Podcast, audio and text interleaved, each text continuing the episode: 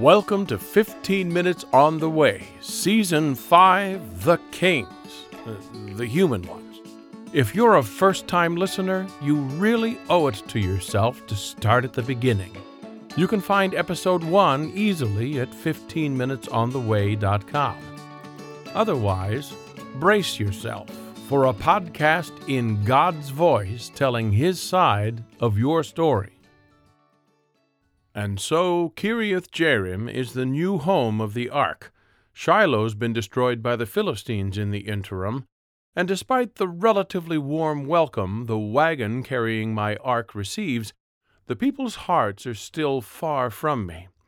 It is a period of lament for Israel.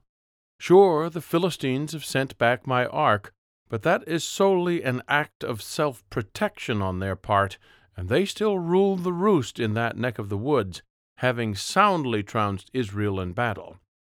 Israel is taking its time getting the point that that battle was lost along with my ark, not because I'd abandoned them, but because they'd abandoned me. We've already gone over the gorging greediness of the priest brothers, but the people themselves are also culpable. They're still doing as they've done before, worshipping local deities because they think Baal, purported by some to be Dagon's son, remember, and his consort Ashtoreth hold some kind of sway in the area. Try as I might, these people still are holding on to the sense that the world is divvied up into territories overseen by different territorial gods, no matter how many times I tell them it's all my territory. Now is a good time to wipe that smirk off your face as you look down on these foolish rubes for thinking there are territorial gods to be worshipped in order for each facet of life to be taken care of. Yes, we've gone over this before, but in case you've forgotten, many of you or those you're close to are stuck in a cycle similar to Israel, right? You haven't stopped worshiping me just like Israel didn't.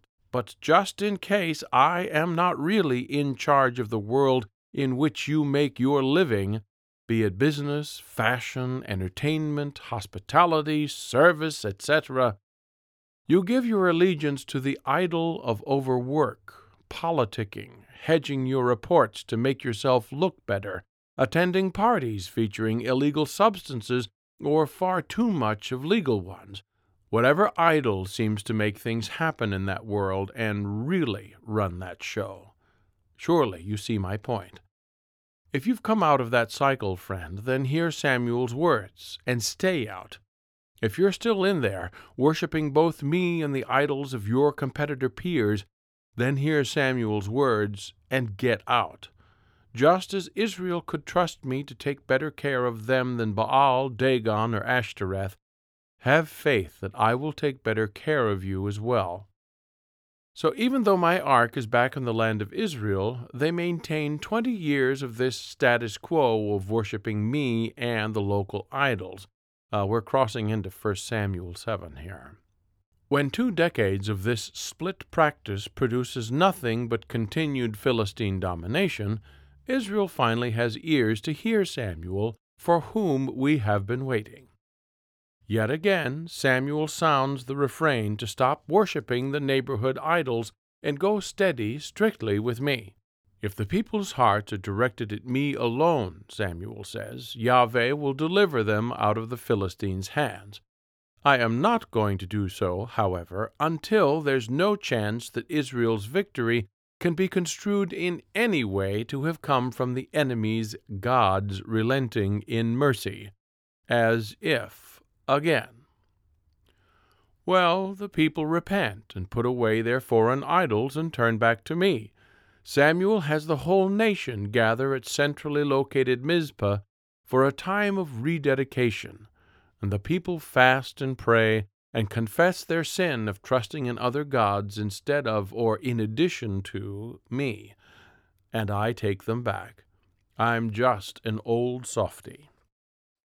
Well, Massing together the whole nation like that raises the alarm for the Philistines, who figure Israel's actions are military in nature rather than penitential.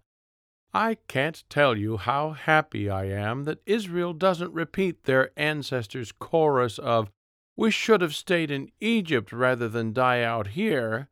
Only this time it would be, We should have kept worshipping Baal rather than to die up here. No, they turn to Samuel and ask him to ask me to save them from the Philistines. So now it should be clear that they've come full circle, and their hearts are back in the right place.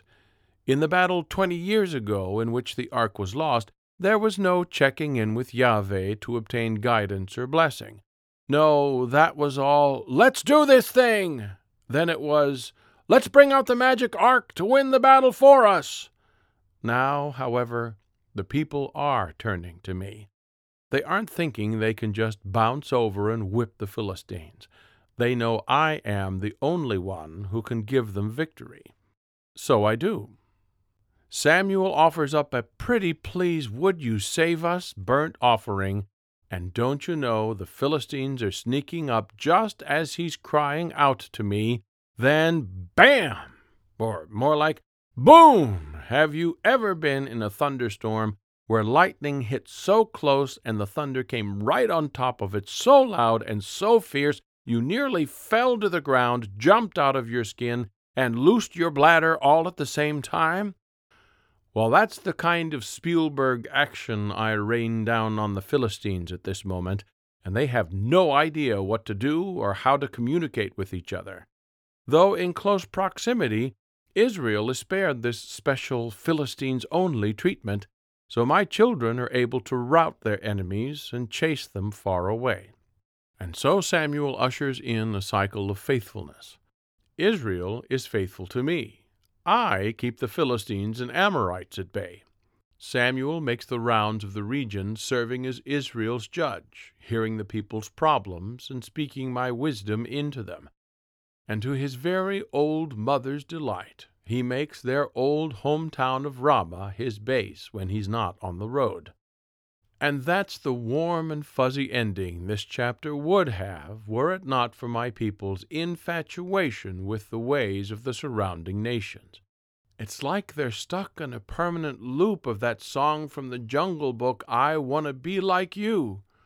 To their credit, Israel does not go back into worshiping the neighbor's gods this time, not yet, at least. No, instead, they start in with me and with Samuel about getting themselves a king like everybody else. 1 Samuel 8 6. This displeases Samuel, who takes it personally and thinks it's his fault the people want a king. I tell him not to take it personally, though, and that they're not rejecting him. They're rejecting me. I'm the king. Or should I say, I am the king. And by making this request for a human king from amongst themselves so they can be like the nations around them, they are rejecting me just as they have in one form or another ever since they left Egypt. But I'm not going to let go of them, and I'm not going to let loose and let them have it this time either. What I am going to let them have is what they want a human king. But they're going in with eyes wide open. I have Samuel warn them what a king's going to be like, and how much harder their lives are going to be under a king, even if that king is a good one. With a king will come the scourge of governance taxes. He'll take it in coin, in grain, in wine, and in draft. Their sons will be called to man his armies and plow his fields.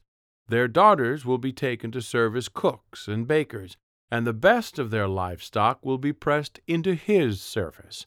So shall a king treat them as the high price for his leadership. Unneeded leadership when Yahweh himself is already enthroned on high, watching over them, going before them into battle, and even fighting on their behalf for Pete's sake. But no, like all humanity, these people do not realize just how good they've had it because they see that others have something different, and different must be better. So they persist in their demands in spite of our warnings to them about a human king. And like a parent knows when it's time for the lesson to be learned by experience rather than lecture, I let them have what they want, knowing they will hear the wisdom of the words I have just spoken through Samuel when they come out on the other side of this experience. And as long as I am letting them have a human king, I am going to go ahead and use this sidetrack to move my Abra plan forward in a new way as well. Call me Mr. Flexibility. Samuel sends the people all home, knowing that even though a human king was not originally part of my plan, the fact that I've agreed to one means that I will bring it to pass. As with all things, this is an even more pronounced instance in which my guidance should be sought and hold sway. Samuel knows that I will put forward the king I desire in due time. Will I set forth a contest of cunning and strength with which to choose a king, that whoever wins it wins the throne? Will I choose the firstborn son of the firstborn tribe, Reuben? No, too obvious, too much like the surrounding nations. In fact, I go in the opposite direction and choose someone from the youngest tribe, Benjamin. Someone with a certain level of management knowledge would be good, certainly. So a man from a well to do family with multiple holdings that must be looked after fits that bill, but not the richest in the land. That would tend too quickly to arrogance, and not someone looking for fame, fortune, or power. No, someone looking for something else entirely. Looking for nearly the exact opposite thing, actually. Someone looking for donkeys. Little Bo Peep lost her sheep, and old man Kish lost his donkeys, a whole passel of 'em. Uh, this is 1 Samuel 9. Something spooked them in the middle of the night, and they took off like there was no tomorrow. Kish doesn't know where to find them so he sends his son Saul after them along with one of their servants. Yep, our once and future first king of Israel is out on a genuine donkey hunt. Their search for the animals eventually leads them north from their town of Gibeah to the nearby town of Ramah. Sound familiar? So you know who's there Samuel, the servant boy, yet another unlikely source of guidance in this scenario, recommends to Saul that they consult the prophet about the donkey's location. Just what the spiritual guide of my chosen people is hoping to do that day. If he's lucky, someone else will ask him to choose lottery numbers for them, too. Samuel's been my man for too long for me to spring this fellow on him by surprise. So the day before Saul's arrival, I reveal to my prophet that I am sending a strapping Benjamite his way the next day, and he's to be king over Israel in answer to the people's cries.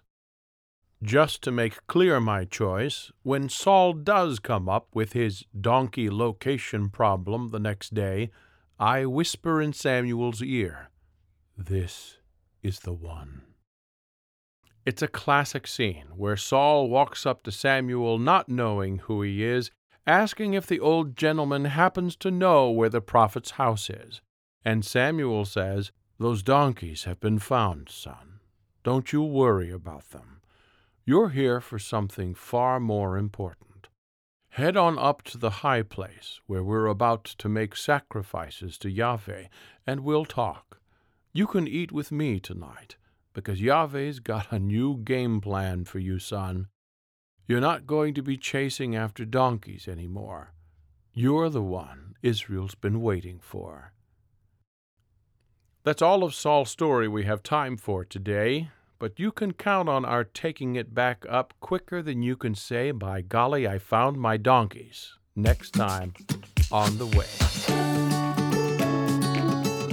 Thanks for listening. We hope this episode has been a blessing to you. If you'd like to support what we do, give us a review on iTunes or on Facebook. Then share this podcast with your friends. There's a link to the first episode right under today's podcast on our website, 15minutesontheway.com. You can find a link to our Patreon page there as well. We're sponsored by the Oak Haven Church in the Barn in Oshkosh, Wisconsin.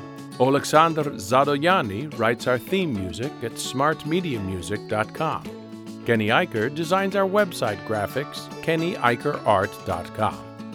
We hope today's podcast has reminded you that you, friend, are part of an epic story that is still unfolding today.